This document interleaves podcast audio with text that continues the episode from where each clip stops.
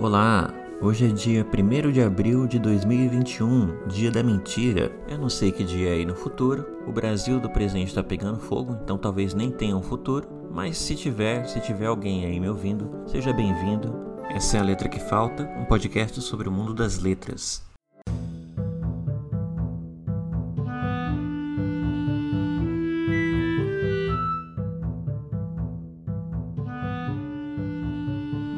Esse episódio ele foi na verdade criado posteriormente. Eu quero dizer assim, é, eu não pensei inicialmente que eu faria um episódio sobre esse tema porque eu pensei que fosse uma coisa meio óbvia, que pudesse passar sem a necessidade da gente se debruçar muito sobre isso. Né? O tema é o que é linguagem, mas depois que eu comecei a escrever outros episódios, né, depois que comecei a gravar outras coisas, eu percebi que seria um pouco de um desleixo da minha parte não tratar do conceito de linguagem, explicar mais ou menos como é que eu estou pensando o assunto por aqui, né? Uma vez que vários temas que a gente trata, eles pressupõem algum conceito de linguagem e não é um tema tão óbvio óbvio assim, né? O que é linguagem a gente pode responder rapidamente, com alguma banalidade qualquer, mas quando a gente começa a se debruçar sobre o tema, ele vai ficando mais complexo, né? E nem sempre é uma coisa tão fácil assim da gente captar, né? Bom, o que é linguagem, né? Existem várias possibilidades de resposta de acordo com a linha que a gente adota de teoria, né?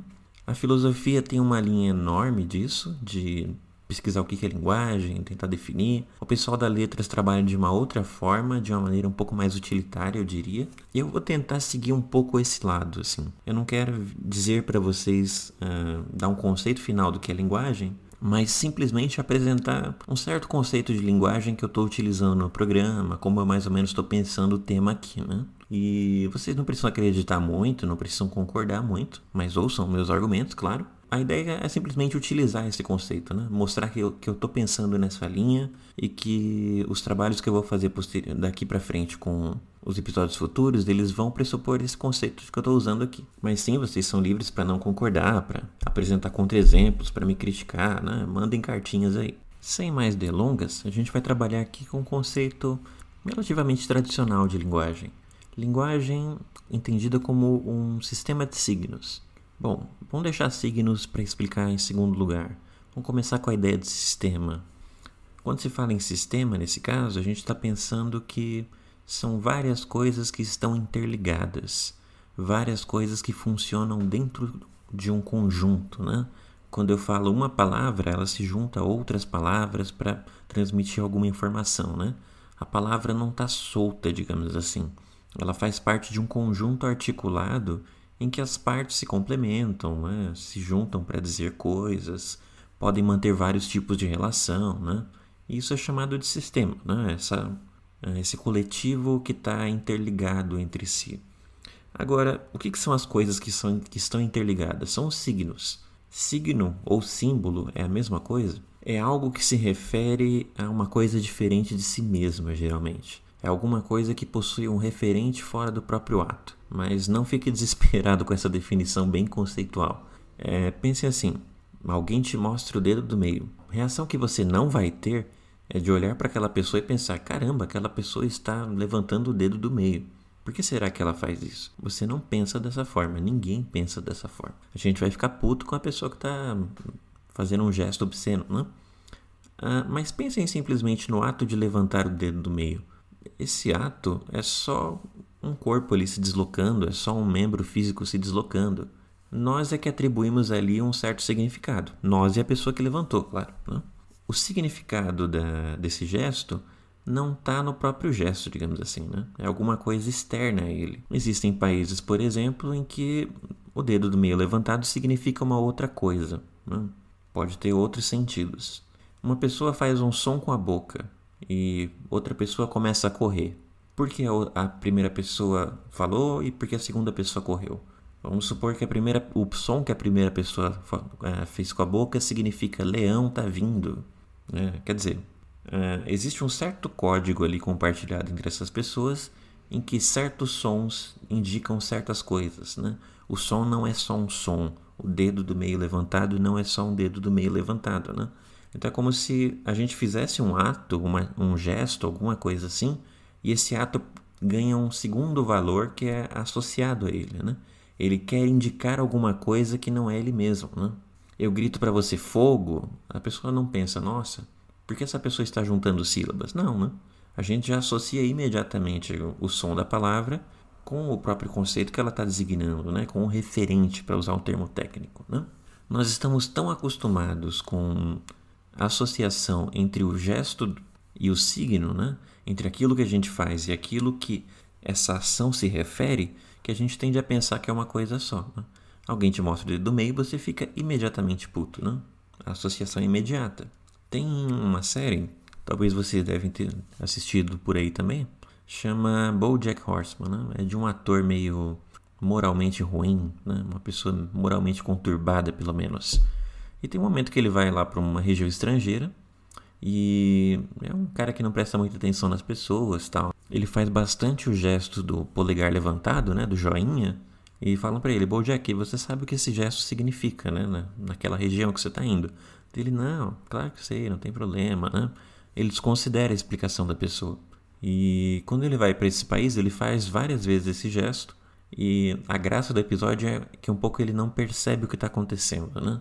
Começam a surgir manchetes em vários lugares e o personagem nunca se dá conta delas. E essas manchetes estão indicando o gesto ofensivo de BoJack, né? A coisa de onda que o BoJack fez. O que aconteceu ali, né?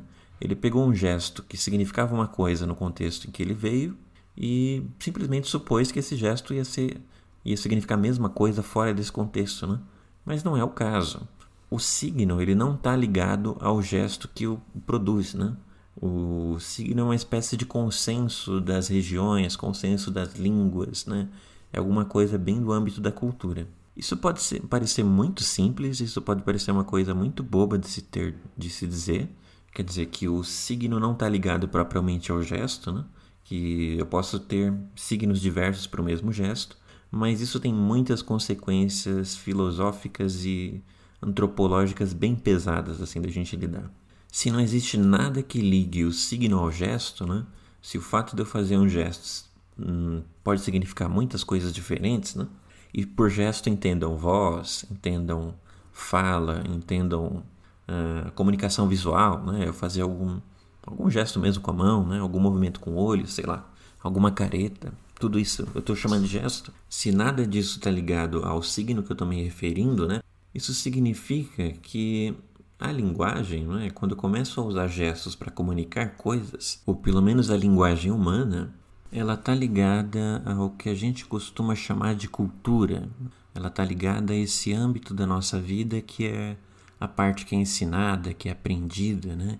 esse âmbito que se diferencia dos aspectos naturais, ou dos aspectos, sobretudo, naturais, né? principalmente naturais. Eu sei que isso está bem conceitual, mas eu vou tentar dar alguns exemplos para ver se a coisa fica um pouco mais clara. Né?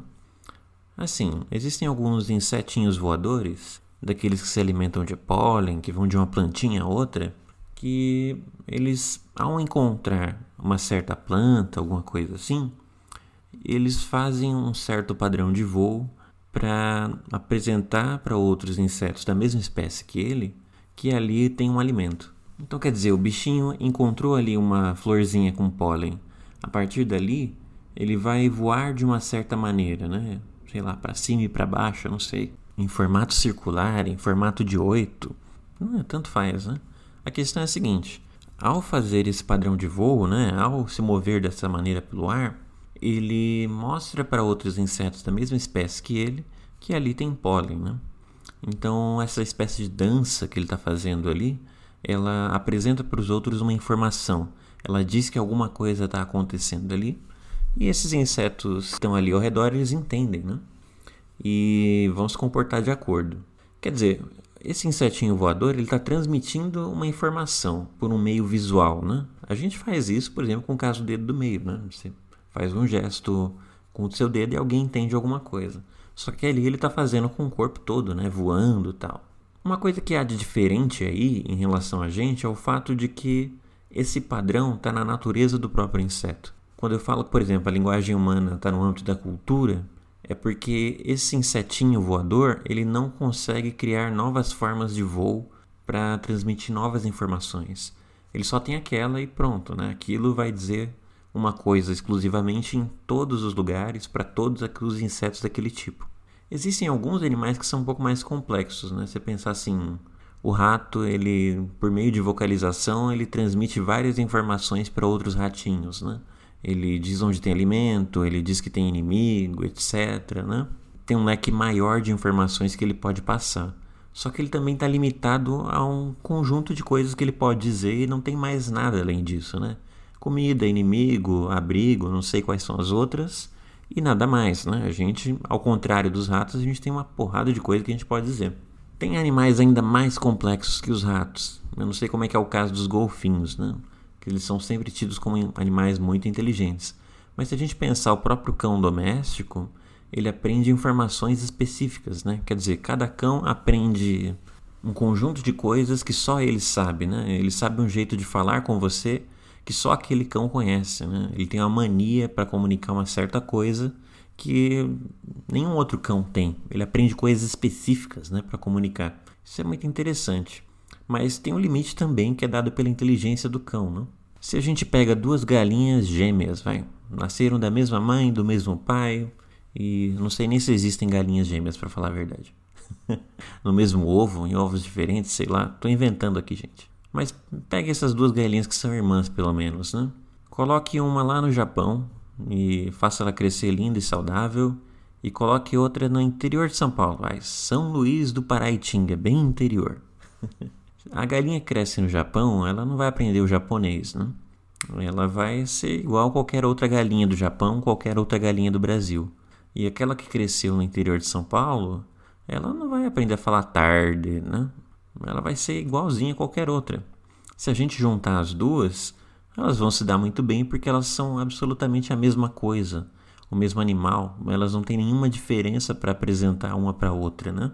Talvez algum de vocês aí, alguém com o coração mais amargo aí entre vocês, queira tirar daí alguma lição de vida sobre relações conjugais, né? Mas eu não vou tirar nada não. Façam isso por sua conta e risco. Por que, que eu ressaltei todos esses bichos, né? Porque é, todas as possibilidades de linguagem deles, comparadas às nossas, parecem muito pequenas. É certo que eles podem comunicar coisas, que eles podem comunicar uma porção de coisas, mas é um número muito pequeno, né? Comparado ao que a gente faz. A nossa linguagem se diversifica uh, de época para época, se diversifica de pessoa para pessoa, se diversifica de meio para meio, quer dizer, aquela que eu uso no livro não é a que eu uso no meu cotidiano, ela se diversifica de região para região, é, tudo altera a linguagem, parece, né? Ao passo que nos animais a coisa é muito mais simples, né? Por isso que a gente tende a pensar que a linguagem está mais ligada ao universo da cultura e que ela é menos limitada pela nossa natureza. Né? Uh, o ser humano não fala igual ao outro simplesmente porque ele é humano. Né? Se você cria um no Japão e um em São Paulo, dá em duas coisas muito diferentes. Né?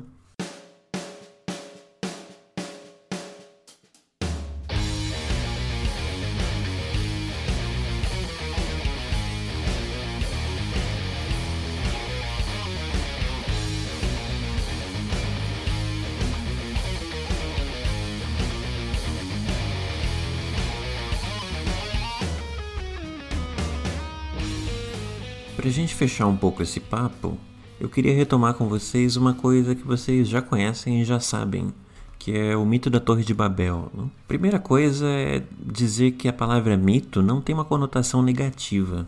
Não para mim, pelo menos, que trato isso dentro da filosofia. Né? Uh, a ideia de mito remete um pouco à história ancestral, né? alguma coisa de um tempo muito distante que explica um certo estado de coisas no presente. Né? Então, qualquer religião, uh, inclusive aquela em que se acredita, pode ser tomada como mito, né? como essa história explicativa, etc. Né? Torre de Babel está lá no Gênesis, depois eu coloco para vocês algum link, alguma coisa assim, que a história é legal de, de conhecer no original ali. Por que retomar esse mito, né? Todo mito, ele tenta explicar alguma coisa, ele não é simplesmente uma história, tem sempre alguma coisa do nosso presente, da nossa vida, que essa referência ao passado né, supostamente explica, pelo menos dentro da, dessa tradição religiosa. E no caso da Torre de Babel, o que é explicado é meio que a origem das diferenças entre as línguas. Né? Eu vou ler só alguns trechinhos para a gente trabalhar um pouco em cima deles. Vocês conhecem mais ou menos a história, né?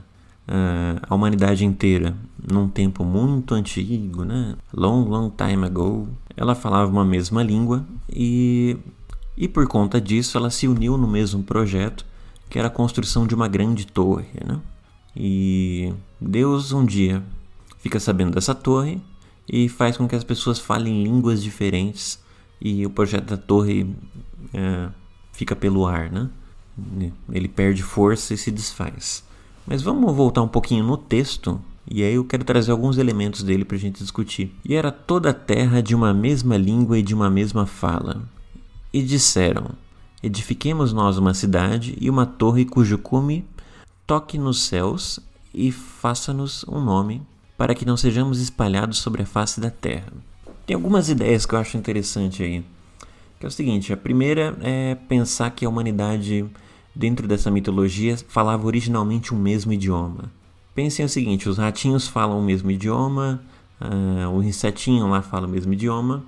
Por quê? Porque esse idioma é meio que dado pela natureza desses animais, né?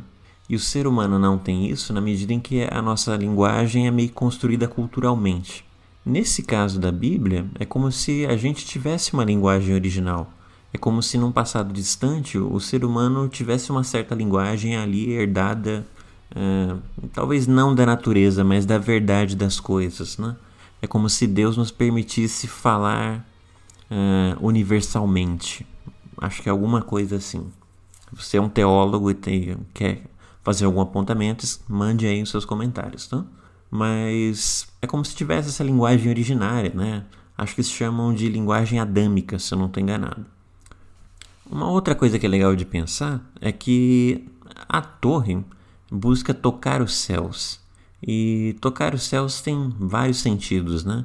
Pode ser alguma coisa física e meio banal, assim, vou fazer uma torre alta pra caramba, né? E vou tocar nas nuvens, tal, vou ver se elas são molhadas, se elas são secas pode ter o sentido de fazer alguma coisa extraordinária, alguma coisa incrível que o ser humano quer muito fazer. Pode ter o sentido de fazer alguma coisa que a nossa natureza não nos permite. Por exemplo, o ser humano não nasceu para voar. Né? O pardal nasceu para voar, o tico-tico nasceu para voar. O ser humano, se tentar bater a asinha, cai lá no chão. Agora, a gente pode, sei lá, construir um avião né, e voar como um pássaro. A gente não nasceu para tocar os céus, mas a gente pode construir uma torre e chegar alto lá nos céus. Né? A gente está fazendo uma espécie de artifício que propicia para a gente uma capacidade que naturalmente nós não temos. Eu acho que esses sentidos eles não são muito bons para a gente interpretar o texto bíblico, porque no texto bíblico o que interessa mais é pensar que céus é uma palavra para indicar uma coisa que é muito maior que o ser humano que transcende o ser humano, né? o firmamento que está lá segurando tudo, e isso está muito associado ao próprio Deus. Né? Então, tocar os céus é como subir lá em cima e puxar a barba de Deus, né? Se colocar de frente a frente com ele, olhar na cara dele. Nesse sentido é que Deus fica puto quando ele é, sabe do projeto da torre, né? Porque é como se o ser humano, esse ser medíocre, esse ser pequeno, né? ele tentasse se colocar no lugar do Criador dele. E isso explica a, reação de Deus ao tentar sabotar o projeto da torre. Né? Uma outra coisa é assim: Deus não faz que nem, sei lá, Zeus, Poseidon, né? Não joga um raio na torre, não inunda o mundo e não faz que nem os gregos antigos. Ele usa uma estratégia mais sutil, que é essa de diversificar as linguagens. E ao fazer isso, não é como se ele precisasse destruir a torre, é como se a torre se tornasse impossível. Por quê?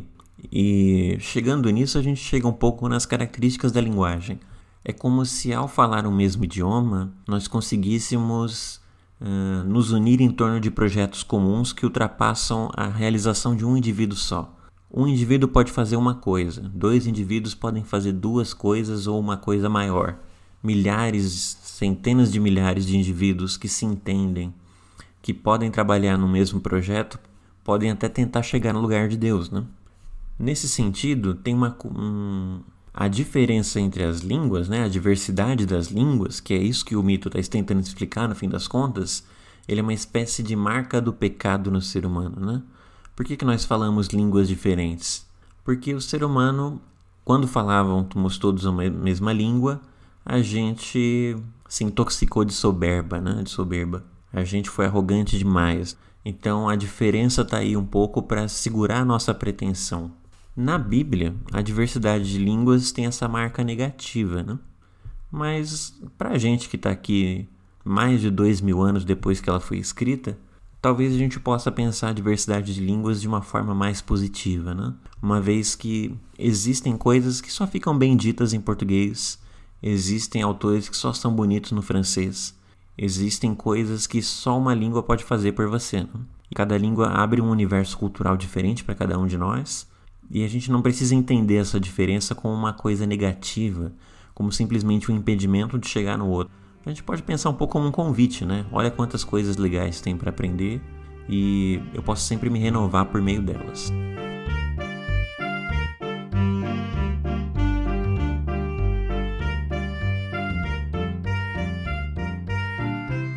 Bom, esse foi o episódio sobre o conceito de linguagem, né?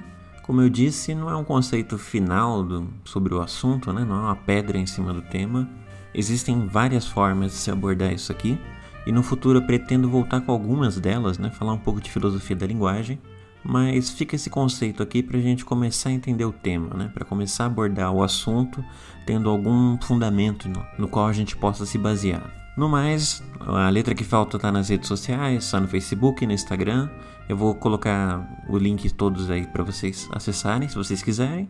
Quaisquer correções, reclamações, críticas que vocês tiverem, podem mandar para mim, eu vou considerar tudo. Só não mandem dúvidas de gramática que eu não respondo não.